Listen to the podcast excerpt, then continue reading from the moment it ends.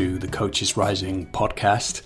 Today I am joined by Barbara Piper Roelofs, and we're going to be talking about the work that Barbara does as a coach and a trainer focused on compassion, well being, and resilience. Barbara is the founder of the Be Rooted School of Compassion, and she supports individuals and organizations to cultivate well being particularly focusing on integrating the heart, mind, and body uh, with compassionate practices.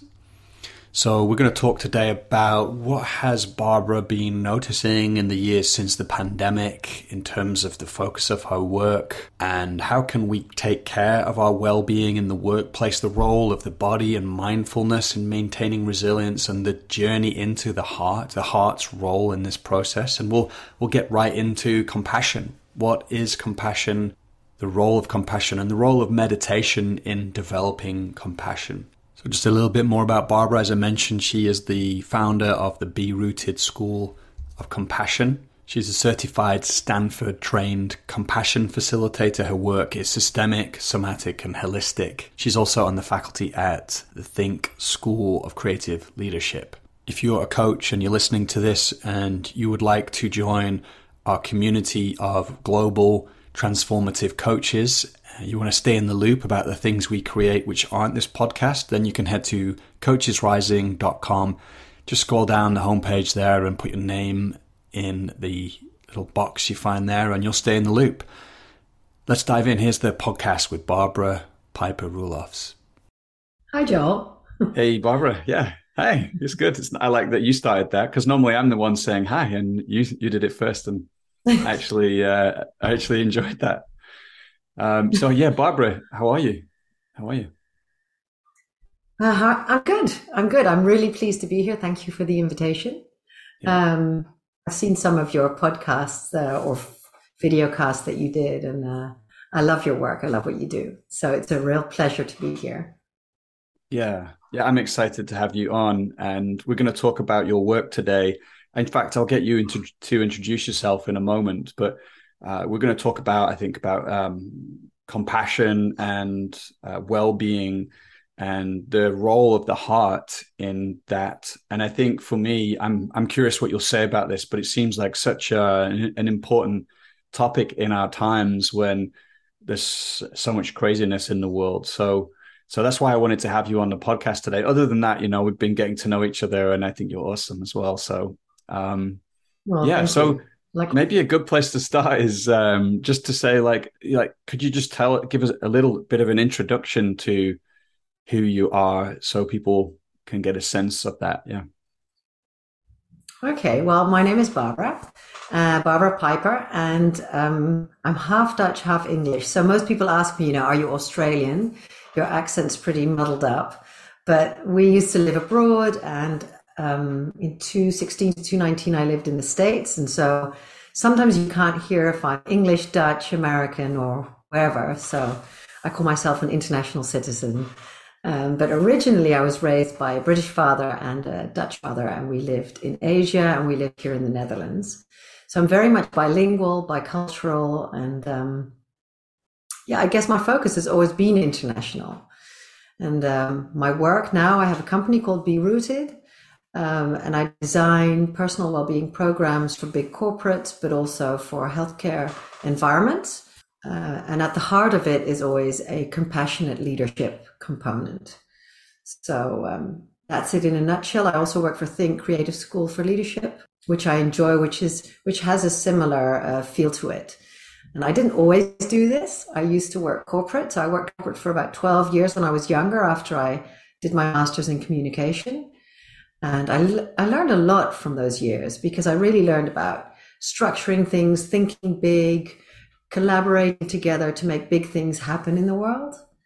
Um, but after some personal things went on, I made a switch to healthcare management, uh, which was a really nice switch. And, and I found that uh, I enjoyed working in the healthcare environment because it was so much more about people. And then once we moved to the States, I became an independent professional. And so today, my days are filled with program design, facilitation, mentoring people. Um, someone called me a life mentor recently, and I was like, yeah, I guess that's what I do. Yeah, yeah. We'll get into that term life mentor in a bit as well. Um, I'd just love to ask you, first of all, about if you could say a little bit about uh, the work you do in terms of um, the need for a focus on well-being, perhaps in our times, and we can talk about how how you might think of well-being and the and the path towards that. But maybe you could say something about um, you know the need for it in our times, and and like have you have you seen um, more and more people like in need of well-being and things like that? What what are you sent? What are you seeing in the world, basically, in the corporations and the leadership programs that you facilitate? Yeah. Um, I tend to say, you know, there's the, the, the pre-COVID time, the during, and the post-COVID time. I think even before uh, COVID happened, I was getting a big sense that there was a lot more focus on well-being needed because people were getting overworked uh, in the big corporate environment. And I think one of the um, things that came out of COVID was that people started taking better care of themselves. Suddenly, there was more focus on self but at the same time, we used to be together live. Then we came together online and, and this whole new world opened up for, for so many of us.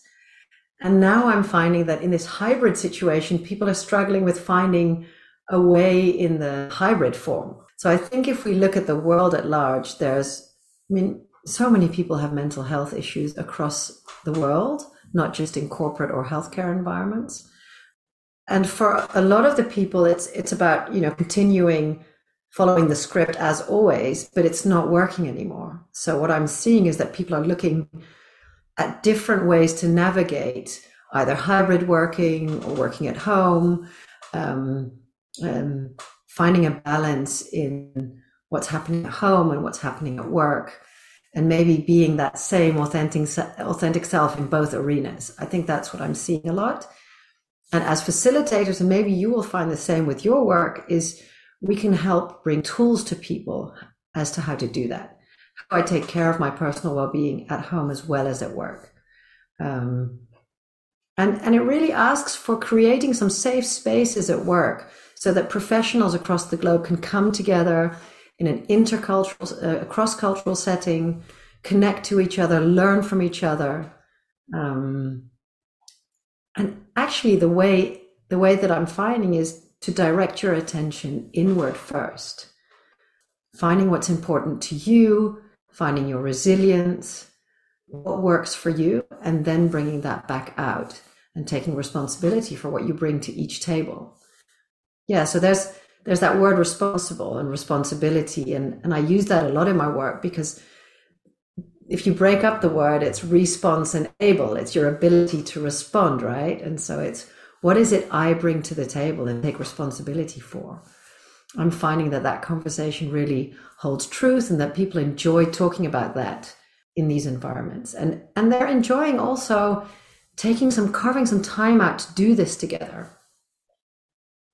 Yeah. So almost like in what I hear there, like um, we could follow a lot of what you've shared there as a template for our conversation. Uh, you know, like how, how do uh, people go inward, direct attention inwards, develop resilience, uh, find a sense of responsibility. But I want to ask you first about like, do you, do you see uh, an increase in burnout and um, people, you know, lo- losing a sense of uh, well-being? Do you find that people are like coming back to that sense of well-being now that the you know people are back in the world more again after after the lockdowns? Or do you just think no increasingly people are feeling um yeah you know anxious or burnt out? I think the feeling i'm getting is one there's the numbers. So the numbers show that people are increasingly struggling with mental health.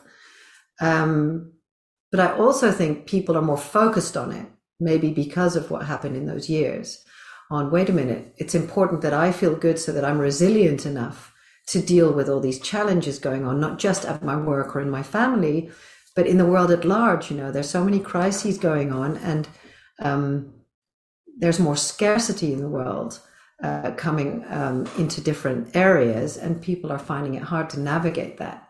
And so it, it has those two sides, but also I'm talking about responsibility individually because that's the big chunk of my work. That's what I'm asked to do. But there's also a responsibility in the systemic part of it.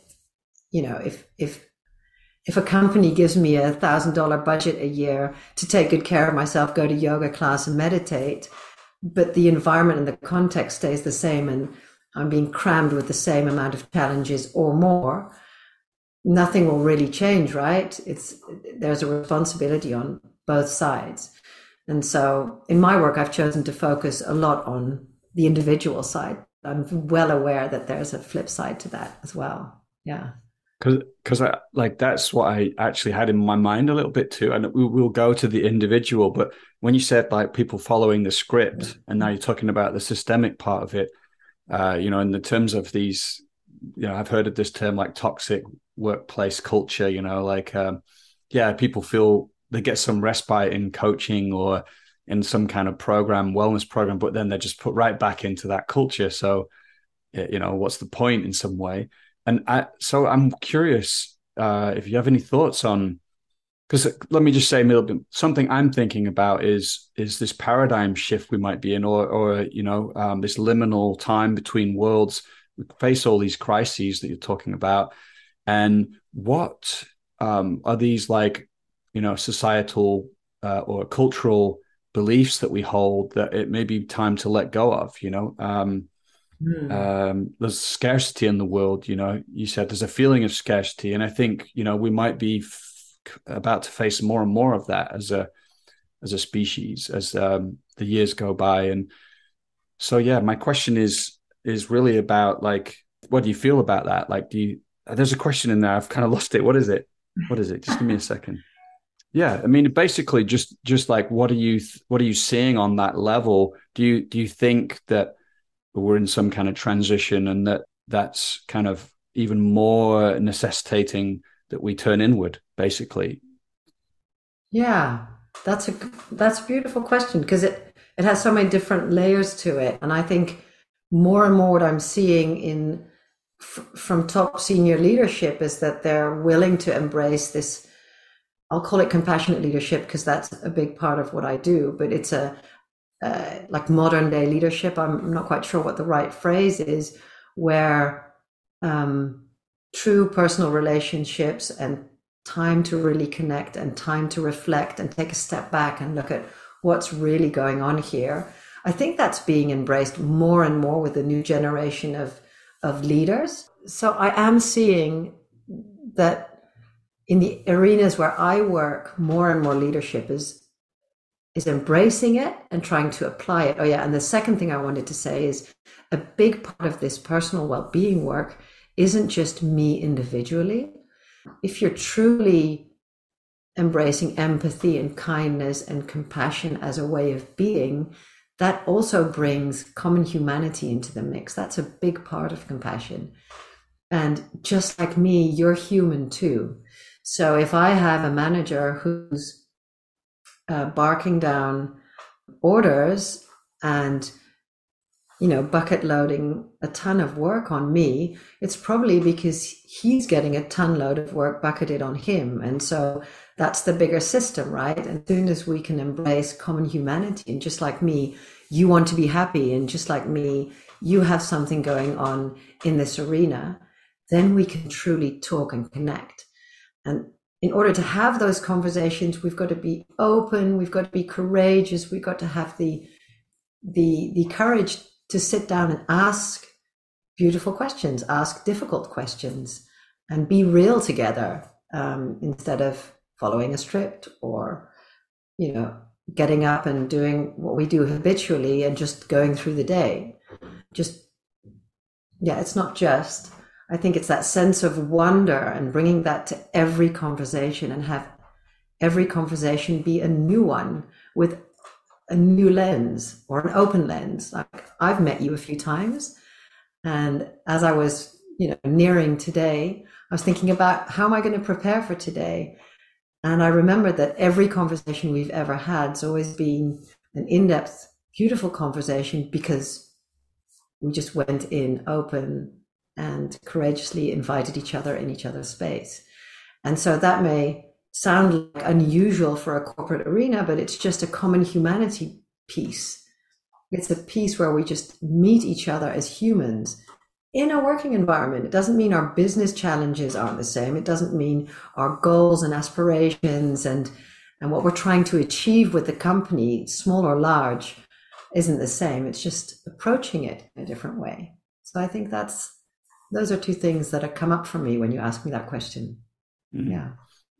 Does that make yeah, sense? It, it does make complete sense. And in a way, it's a really beautiful what it makes me think of is the and you kind of alluded to this earlier that like with the pandemic there was um you know it was a very difficult uh, unusual experience for everybody but at the same time it brought a greater focus on on well-being and that um, you know that these multiple crises we're facing and the kind of uncertainty of the world is having people perhaps you know breaking that script basically we've had these we've had decades yeah. of stability which was kind of cool you know it's kind of fun but uh, maybe the and the scripts yeah. were all pretty you know pretty um, stable scripts but but now we're questioning those scripts so that might be the, the, the you know everything comes with its uh, every difficulty comes with a, a potential and um and I'm so I, I wonder about then um, you know you something you wrote on your website which I really liked was like you said living from a place of heart uh, is the mm. root of hmm. everything basically and I I just wondered if you could speak into what you mean by that yeah living from a place of heart I, I tend to call it pockets of light I'd like to create pockets of light wherever I go and, and, and, and allow people to drop into what's real in your heart. Um, but in order to know what's true for you requires some silence. It requires some contemplation. It requires alone time. Yet to find it, it's it's interesting that you bring this up because it's a direct experience, and it, you know, if anything that I've learned on compassion in these years of studying it and now finally teaching some of it, um, and I learn, I still learn every day, is that compassion is a direct experience before the mind starts chattering. So before the narrative gets going, it's a direct physical experience. And I think, you know, as a sidestep, the programs that I followed at Coaches Rising over the years have been visionary in that sense because what was the uh, the education called? The the power of embodied leadership also with Richard Strozzi and with you. It's that direct experience the body holds the score. Who that who said that? Uh, Bessel van der Kolk said that. Yeah. Yeah. Uh, that's his book. And and it's so true the body never lies. And so before i answer any of your questions i get a sense of what's going on. So some questions where I'm like, oh, I'm not quite sure where I'm going. My heart might start beating, or I might, might get sweaty hand uh, hands as you ask it. And other questions, I can feel sort of my shoulders relaxing in a sense of ease. And so the body is really the way in. And so what I tend to convey to people when we're working, usually online, but also live now again, it's hybrid, is that if you're looking to to live from a place of heart it's about that direct experience and tapping into what's going on. And you can't catch what's going on if you don't quiet the mind, if you don't come to some form of contemplation. It doesn't have to be meditation for everyone. It can be just sitting on your couch. It can be taking a walk. It could even be in connection with someone and having an open dialogue. And just to open these qualities of the heart, this empathy, this kindness, this common humanity, you know, and, and, and acknowledging that we're all human, even when you're angry and triggered, to see if you can find find that uh, first in your direct experience, and then as you reflect on it. So, let's say you make me angry in this in this conversation, or you or you heighten my heartbeat because you say something I completely disagree with. I'll be like, oh, that's interesting. I'm suddenly I'm switching on my seat, or I'm I'm doing this with my jacket. I'm starting to feel uncomfortable. And that in itself can give me a message about what's going on for me. And then once I understand what's going on for me, I can drop into, ah, that's happening. And I know why that's happening. That's a program I used to believe in when I was younger that used to work, but I don't have to be edgy in this moment. I'm here. I'm safe. I know Joel, there's nothing going on. I can relax. And you can work with yourself with that direct experience and then drop into that heart space of, of compassion and empathy and kindness and, and common humanity and all those qualities of the heart. And so I will say, once we're aware of what's going on for us, we can couple that with self regulation and practice that every day, like I still practicing it every day, and it doesn't always work. We're all human. But as soon as you can self regulate some of that awareness that you found about yourself, you can become responsible about what you bring to the table because you know what's going on. And then you can bring something to the table that holds your responsibility and gives a response instead of a reaction to what's going on. So, so dropping into your heart and being in your heart space and living from a space of heart sounds really, to a lot of people, that sounds soft, like soft skills. But if you break that open a little bit to what's really going on, it's just a very physical human experience. That this is a little bit of how I see it. Yeah. Mm.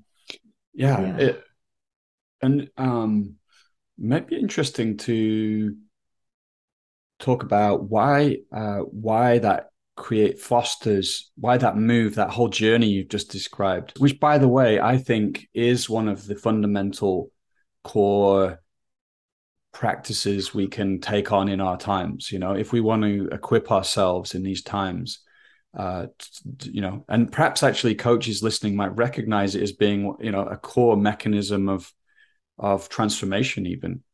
Um, mm-hmm.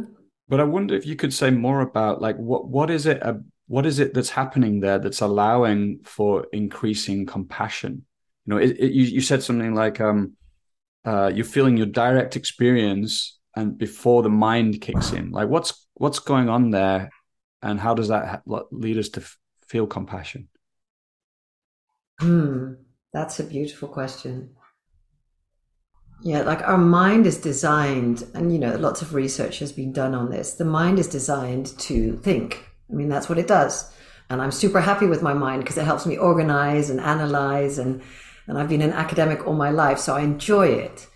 Um, but my mind also tells me stories about the past the whole time. And, and based on what I've experienced in the past, it tells me what to do in this moment because that's the safe place to go because that's what I know. That's what my system knows. That's what my body knows. But once, once I'm aware of what's going on in how I'm feeling, I can also hear the narrative, which sometimes conflicted. Sometimes my mind's telling me, "Oh, this is the best way to go. Take a turn right here. You know, don't answer this question, or, or, or make make sure you do A, B, or C." But my heart's telling me something different and it may feel disaligned. And that narrative, and I think a lot of Buddhists call it the monkey mind, um, it's it's ongoing. And when we meditate, I find um, I can't stop it. I mean, it's always there, but I can choose not to listen to it and then feel into what's going on in my body. And often my heart is open and I can feel common humanity for someone else. I can feel empathy. I can feel compassion for what's going on.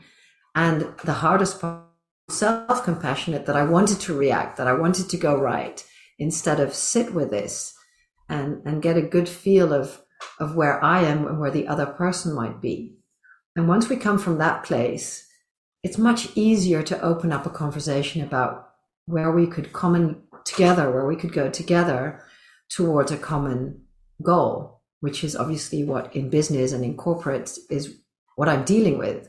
People want to be more effective in reaching the goals of the company.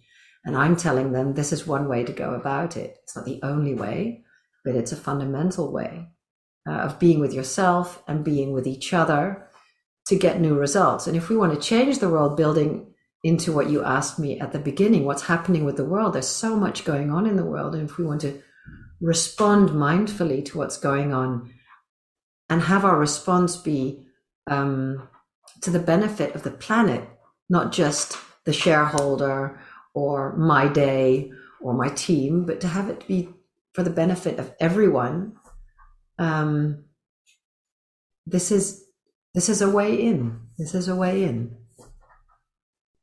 I've been reflecting uh, on is kind of an ethical dimension to the heart.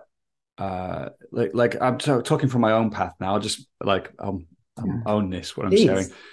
Uh, as as I do my work and sensitize my heart, I increasingly find myself in an ethical, not dilemma, but you know, it's more like okay, um, for example, how do I feel about the my lifestyle in in relationship to um, you know what's happening in a species extinction, uh, environmental crises, and the level of consumption that that that it happens even in our household.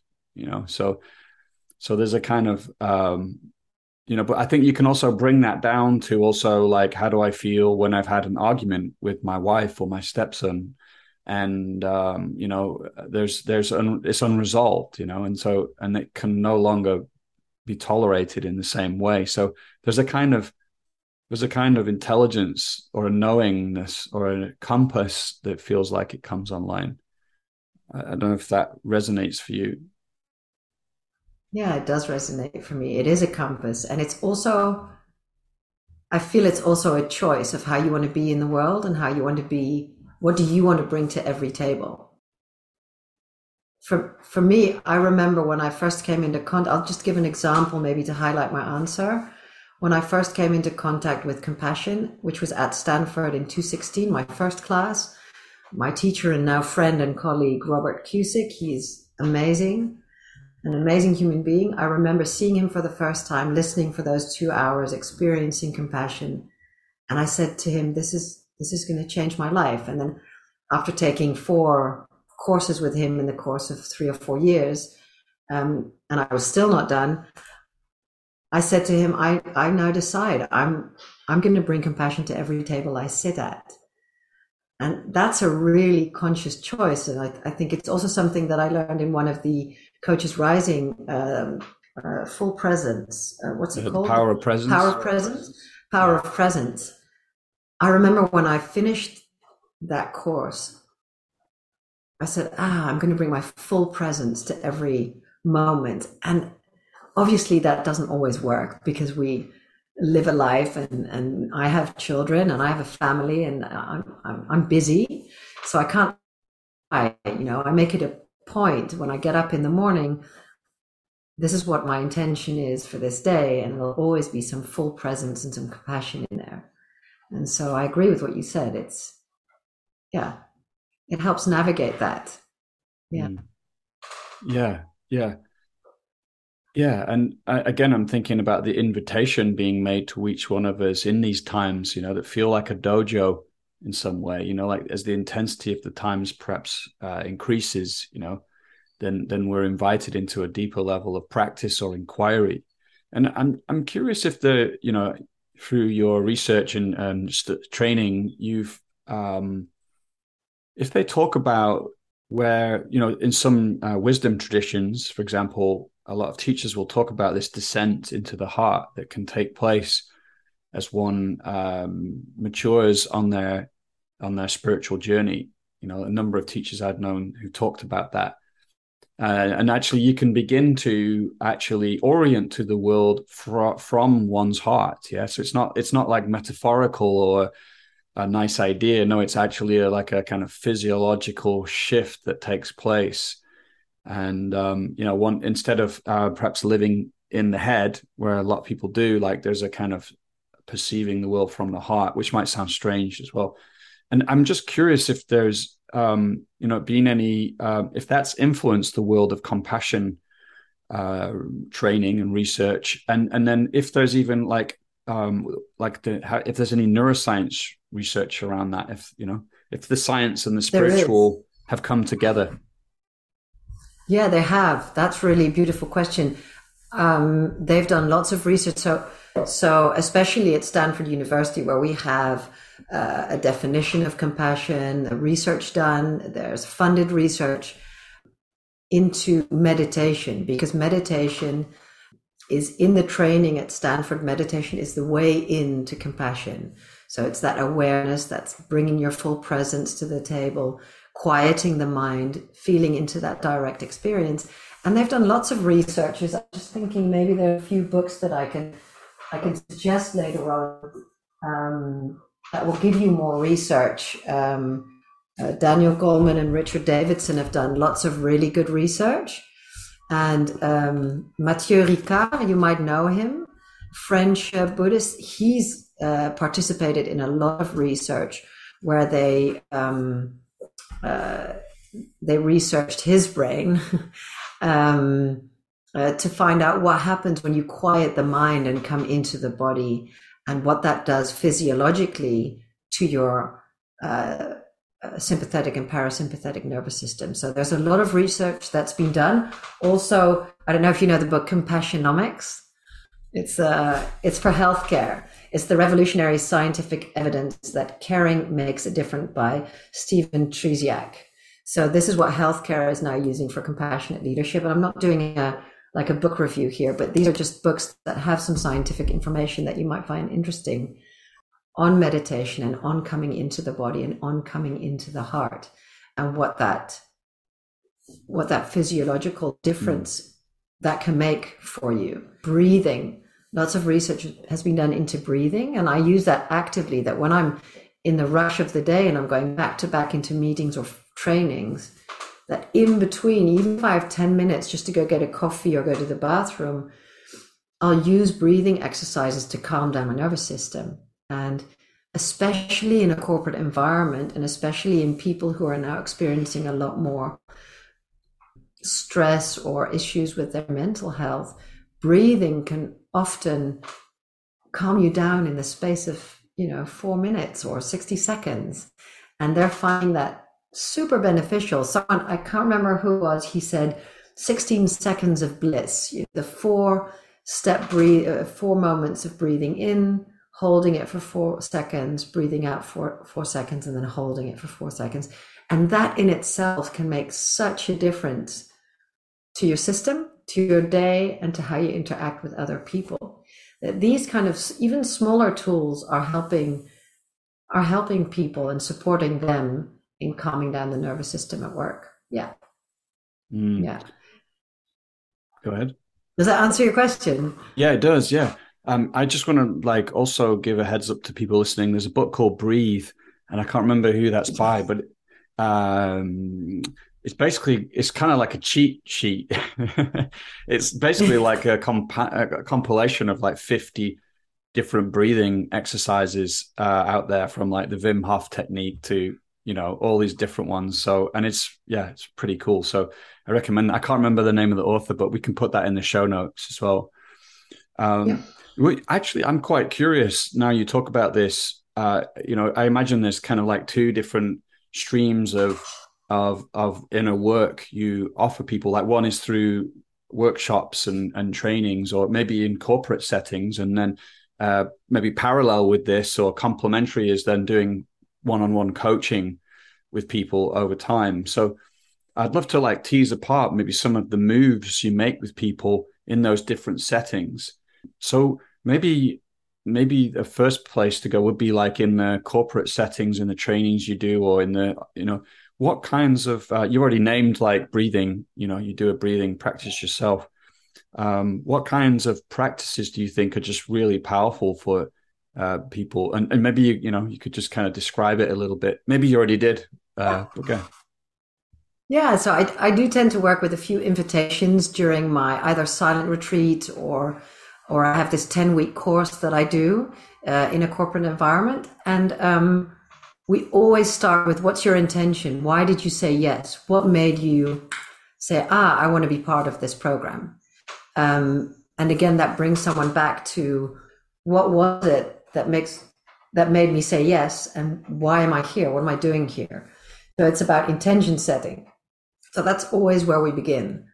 And that might change the moment they join the course and it might even change as they do the course because it's a 10 week course and the reason i built it into 10 weeks is that often in corporate environments i find people have to drop off because they have a really important meeting or something came up and so i tend to cover similar topic and theory and research and exercises every two sessions so that if you missed one, you can jump onto the next and there'll be some crossover.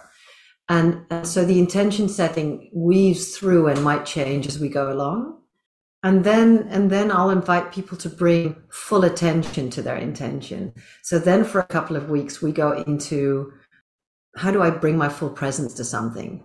So I'm actually, I continue to bring all the research based practices into what they need at work. So, so their intention for doing the course for one might be, for someone might be uh, business oriented and for someone else might be completely about their personal well-being and self-compassion. So there's differences there.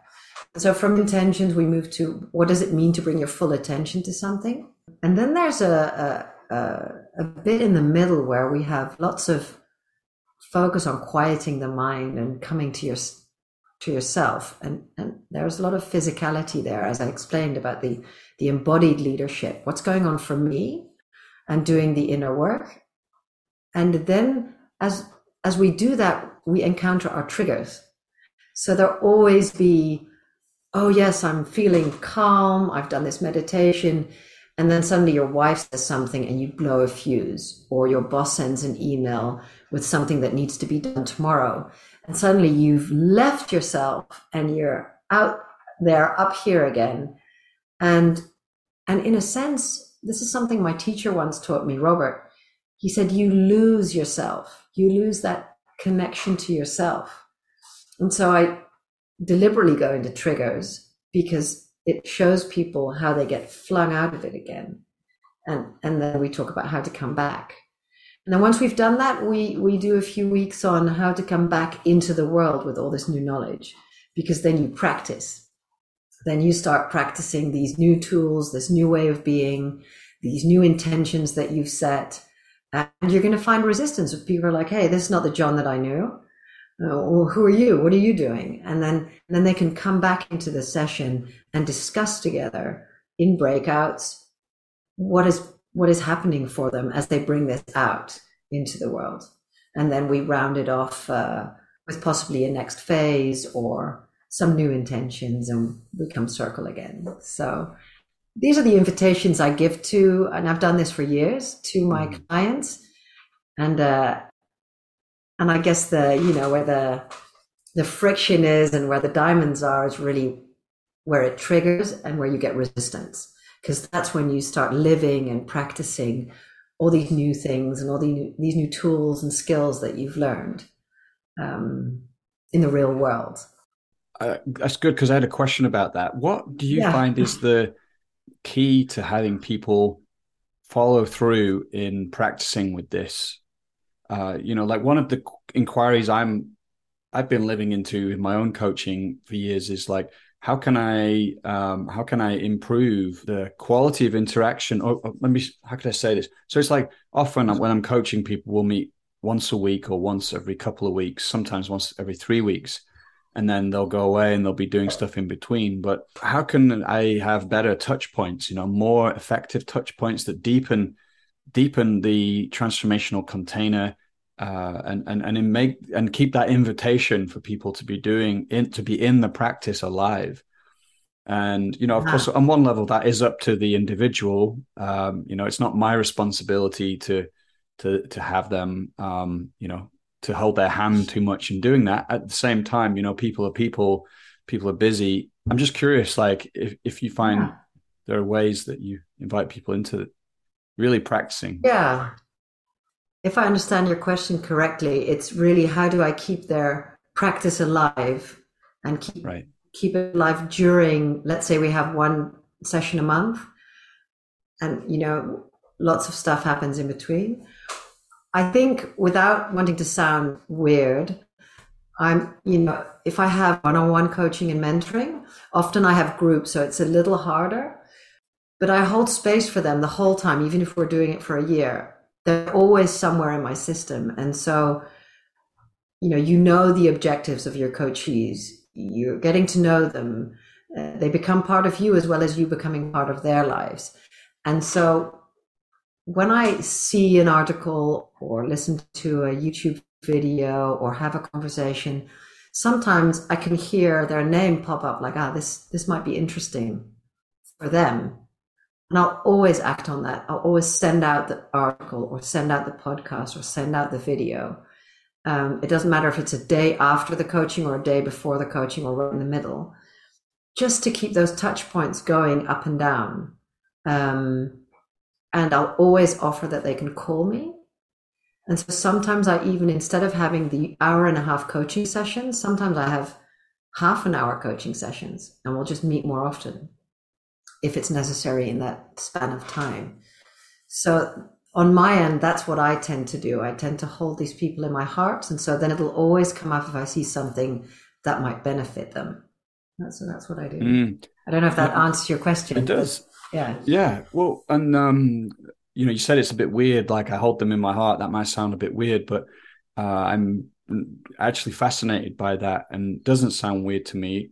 There's, uh, I wonder for you if there's a kind of like how could you say this like an, an energetic holding or something like uh, these people are in your in a field or something your field and there's um like a there's a kind of perhaps even a subtle attunement to them taking place as, as you're doing that. Yeah you know even on the level of like i see articles and things but perhaps in other ways. Yeah.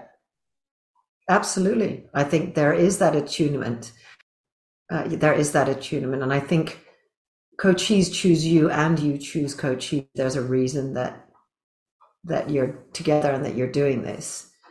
And it's not some cognitive session i do every month uh, where i'm helping someone out and i don't believe any of the coaches that become coaches do it that way.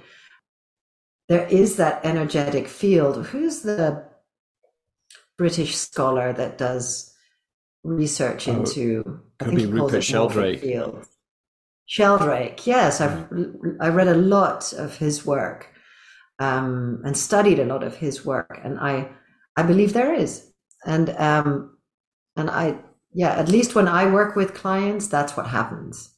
They come into my energy field. They're part of me for as long as I coach them, and then at the end, I make it a point. That's why intention setting is important for me, and and rounding off um, a series uh, or a program at the beginning and end, you open something and you close something. And it's important to do so because if at the end you don't close it off correctly, it's just going to linger on and it doesn't have any closure. So I think as a coach or mentor, it's really important that you make a point of, of opening something together and of closing it and having gratitude together for what was able to happen or what didn't happen and, and, and stop something and close it off and then you can reopen again. I've had clients for a year, year and a half, and then we stopped, and then a year later they came back. Um, and then we do that all over again. So make that into a ritual. And, you know, some people like sort of a ceremonial type of ritual, and other people just like a worded ritual of, you know, what are our intentions and have it be more practical. Yeah. Do you have you thought about the the the necessity of ritual and well-being at all like I, I am curious about that for example i noticed um, being at home working at home all the time during the lockdown uh, like little rituals like just traveling to a place of work you know uh, which actually yeah. was a ritual and it was actually very quite much more meaningful than i imagined being outside uh, you know under the sky looking up and seeing other people moving. Uh, do you find that that is an important part of well-being and you that's why you bring it in basically? I th- absolutely. I think spot on and i love what you just said about those rituals of just looking up at the sky and walking or biking or driving to work people are increasingly missing it. And it was interesting because this week um, some of my corporate groups brought it up. They said first we were live, then we were online, and now there's this hybrid form, and we don't know how to be together. You know, it's like one person is is live in the office, whereas someone else has back to back meetings the whole day, and so one person wants to have that coffee at the coffee machine, but the other person's full up with their back to back Zoom calls, and so we're all trying to find a new way. And yes, am I going to go visit that client? Am I going to fly? What you know? No, that's not good for the environment. We're not doing that anymore. So, what choices are we making in the new world, as it were, on on how to work together and how to be together? And rituals is a big part of that. And during COVID, as you said, we all had to start learning how to do these rituals for ourselves, or we didn't do them to the detriment of personal well being. Because a lot of people I found and that have told me is at some stage during the pandemic, I, you know, they were telling me I just got up, took a shower or not, had my PJs on with a jacket on top, got in front of the screen, sat there for 10 hours, had halfway through, and that was it, or grabbed a cup of coffee. But the longer that continues, the more that's going to affect you in a negative way. And so finding ritual in a day that work for you um, is super important because it balances out the work, the habit, the I was going to say rhythm, but I don't mean rhythm. I really mean that rigid structure that you find yourself in, especially if you're in a corporate environment, and break that. And I found that people in my groups have said, now that we've done this 10 week course, I have now implemented five minutes each session at the beginning of the session just to check in how everyone's doing in my team. And I've added five minutes at the end where everyone can go grab a coffee and take a bio break. And so essentially the meetings have become 45 to 50 minutes versus, you know, on the hour, which is what it was like during the pandemic. And so little rituals like that can make a huge difference. Um, and this is just a small example of a meeting, but with a big impact because everyone feels seen at the beginning, everyone feels seen at the end. Your manager showing personal leadership and company leadership and team leadership um, in the moment. So, yeah, I find it really important. And I think a lot of us learned how to do that during the pandemic. A, a lot of us didn't, but a lot of us did as well. Yeah. It speaks to me of the the, the, the rehumanizing uh, in the workplace, uh, you know, and um, you know, of course, of course, we could say like we've always been human in the workplace, but um, you know, just that's a great example, isn't it, of like how we don't think to check in how we're doing or to leave mm-hmm. time for a for a you know going to the toilet bio break um so yeah we can say we, we've always been human and we care but on the other hand like there's just this um systemic kind of like numbing to to that part of ourselves or or it was just not allowed to be in the workplace you know like in the US where people get I don't know how many like 10 days holiday a year. I don't know if I've got that right by the way but I was just thought what for most people 10 days most people. That's yeah, like most people what's going on there yeah. you know? Um yeah. so so yeah like there's just i just hear this story of like there's a possibility to kind of like rehumanize the workplace. And even in a quite I, am I'm, I'm curious this is where I, I muse a bit more. I'm wondering around like like something more radical you know like a radical re-envisioning of what it would be to be a to be a, a human in the workplace um, you know, to feel fulfilled, to feel the deep levels of well-being, and then for this kind of uh, creativity and contribution to come online. Because you know, I read something crazy in, in the newspaper the other day. It's like it's like what you were saying. It's like seventy percent of people are reporting um, feelings of anxiety now. You know, uh, I don't know how uh, where how accurate it is or where I read that. So so it's got to be, but I think it's in the Guardian. And then um, in the same article, it said, and like 80% or 90% of people feel uh, like a sense of depression or anxiety on a Sunday about going back to work the next day. And I was, you know, Isn't that horrible? Yeah. That is, you've got to think about what impact that's having on our ability to respond, you know, to use what you've been collectively to, to these um, complex challenges we face. Yeah, and I, I, you're dead right. I think it's on the one hand, it's the company cultures, the working culture, corporate culture, business culture. It's about driving and driving change and continuing to drive change through everything. And at the same time, for me, because my work is so focused on on people, it's about so what makes it that you aren't stepping up and making that change? why are you afraid of saying, this is not for me? I'm not doing this. Um, what's the fear? and and you know choosing love over fear is super hard and in some cases there might not be the funds to see a way out you know in some cases people might feel uh, that there's no other way i have to do this if i want to provide for my family for instance so you know sometimes examples are um, are hard or harder or have multi-layered backgrounds that you need to take into account also cult, um, company cultural backgrounds. Where are people based that you have in your groups? You know, it's vastly different if I have people from the States, people from India, Australia, or the Netherlands. I mean, they all have, they're all coming from a different uh, setup. Um, yeah. Let me catch my thought. Um, I think that's where my work starts. Where does the fear come from? and how can we let go of the fear and take a step forward that's doable which is what we often do in coaching which you know if a lot of coaches are listening to this conversation we're always you know at the end of our conversation what's one small step that you can take towards what you're desiring to create in your life without having to blow up the whole system that you're in um, and focus on something that you can influence versus something that you're concerned about so i think those steps um, those steps will help. That's, I mean, that's the focus of my work.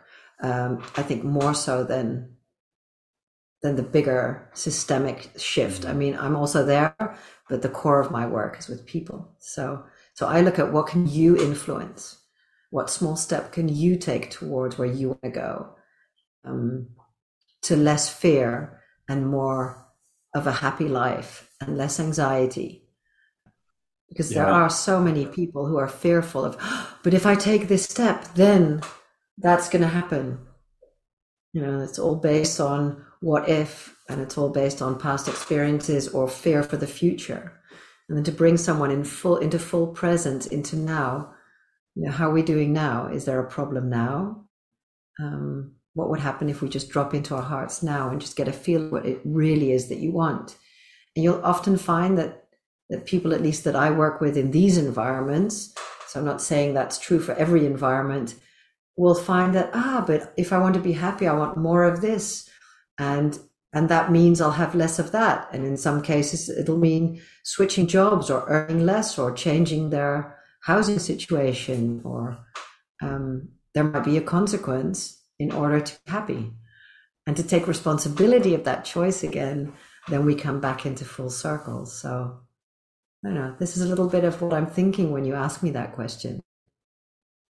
Yeah, um, I I also work mostly with individuals, so I like that you bring it back to that, and you know, I think that's where most of us can play our role anyway. You know, it's like what's the group or the individual that's sat with us. What I like about what you're saying is it's not just uh, about feeling good um, in the sense of okay, now can we have help you feel like less anxious? But there's this responsibility part, which seems so key. You know, it's not you can't. It's not just about okay, can you get get out of a trigger? Uh, if you're feeling amped up or stressed, can you de can you can you relax? Can you come back into a sense of integration? But it's also about what empowering step uh, could you take around what's most important to you, which I think is key in well-being isn't it? To feel that sense of autonomy and possibility.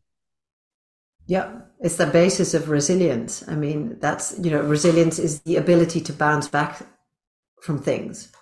And it's the ability to uh, to respond really. It's the ability to respond and to take that responsibility. Um, there's what's the saying about resilience about the bamboo i don't know that one I don't know that one. Oh, well, anyway, so yeah, so it's about it's about being able to respond, and mm-hmm. and that's again about what we spoke about in the beginning about self efficacy and and being able to respond to all these challenges in the world in a meaningful way for you. And if you want to be able to do that, you've got to know thyself, because if you don't, you're just going left to right and following the script. Mm. Uh, once you know what it is you want to be doing here. You know, it doesn't have to be this big why. It can just be, ah, this is important to me. This is what I want to create in my life. And that could be anything from a solid family situation to a CEO job. As long as you're clear on what it is that you want, then you can take small steps towards it without having to beat up on your mental health. Um, as we come and come to the end of our conversation, I just wondered if there's like one question I have is like what what's um, on the edge of your work right now, if anything? Like, is there is there anything that's like you know like at your edge that you're really excited about? Um, you know, that's kind of coming coming yeah. in, and it could be anything. It could be it might not be stuff you're teaching and coaching around, but it might even just be books and things. But I always like to just tap into that bit, or sometimes I like to. I love that question. Thank you. What's at the edge of it? Um, I think two things that I find exciting. Like when I started this work, it was, I mean, I started doing spiritual training and systemic work and compassion work. I mean, I started all that in 1998. I mean, I'm that old. So, anyway, so I started that years ago. And um, what I'm finding now is that sometimes I look at my work and then I look at what's going on in companies or with there's so many of us doing this work now that that a lot of things that I used to say seven years ago, everyone it's common knowledge. So because of you know the the, the speed at which information is being shared, makes it so that um, you don't need me to find information. You don't need me to understand how these things work. You can read it everywhere. Um, and a large part of my work is about having people experiencing it. That's why I love the embodied transformation so much because it's about the experience that we have. And even there, more and more people are experiencing that themselves too. So things are moving from more, yeah, in Dutch we say the materie, so the more material, the slowness of, of, of, it's almost as if things that we acquired in knowledge slowly is now moving at the speed of light. And something i thought yesterday was like the epiphany of my work tomorrow could be old news. And so i'm enjoying that edge because it keeps me on my toes to learn more. And um and people are becoming more and more interested not necessarily in a quick fix but into things that could help them gain insights more quickly be it meditation or psychedelics or you know people are increasingly experimenting with different areas to help themselves more quickly. So mm. I think it's good as a coach to know that that this this is at the edge of my work at least and I think that's for all of us it's something to consider. And I find it exciting uh, because it's it'll change our work uh, moving forward. I really do uh, think it will. Yeah, I'm, does that I'm make sense, uh, Joe? It does. It does. Yeah, absolutely. Yeah. You know, um, just to kind of, I was like weaving in like what it sparks in me, and um, I think I think you're right. Like now, um, there's information is everywhere. Yeah, so um, the currency is is experience. Like the the currency of transformation is experience, and um, some some information and knowledge yeah. is useful, but um, I was just I've been starting to open more to AI, exploring that, and I want to do some podcasts on it. Um, and that is going to change the game because you know, as a friend of mine Absolutely. and I were talking, he was he was he's been exploring it too, and he was saying like, you know, I used to think AI would replace some coaching, and but you know, and he's like, okay, man, this stuff is getting better so quickly, and um, you know, so I think it's going to really, as coaches, we're really going to have to up our game. And I think the coaches that will be okay are the ones who are who've who've done that deep embodied work. Who there's a kind of yeah. transmission of the the depth of their work with their clients, and it's really about this experience, you know, because uh, a lot yeah. of stuff that's around deploying tools with steps of things, this AI is going to be able to do it really well, and people often yeah. feel more more comfortable with AI. That's what I'm learning too, because they don't feel any level of uh, judgment or anything like that. Uh, you know, like they're going to be judged or perceived negatively. So interesting. Yeah. Anyway, so so I yeah, I'm with you on that. Currency of uh, yeah, the cur- sorry to interrupt. The currency of hmm. transformation mm. is the experience. I mean, that's what it is, and uh, yeah, the direct experience, feeling yeah. into your heart. Yeah. Well, yeah. uh, thank I you do... for all your beautiful questions.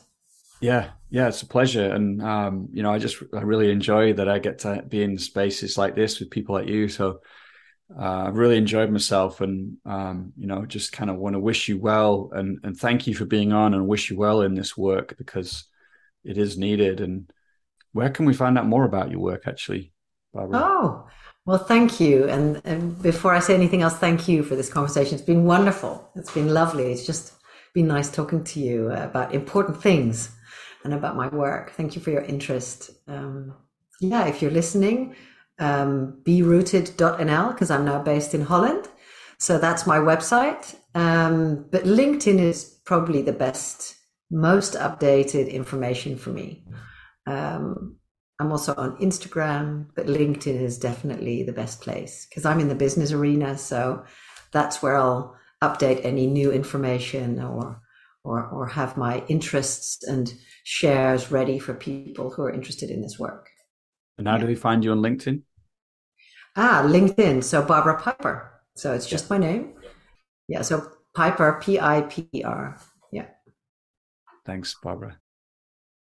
Here we are. We're at the end of the podcast. Just a, a, heads up again if you're not on our mailing list and you want to stay in the loop about other things we create, then head to coachesrising.com, put your name in the sign up box there. You'll also find some of our other offerings, our online trainings for coaches there.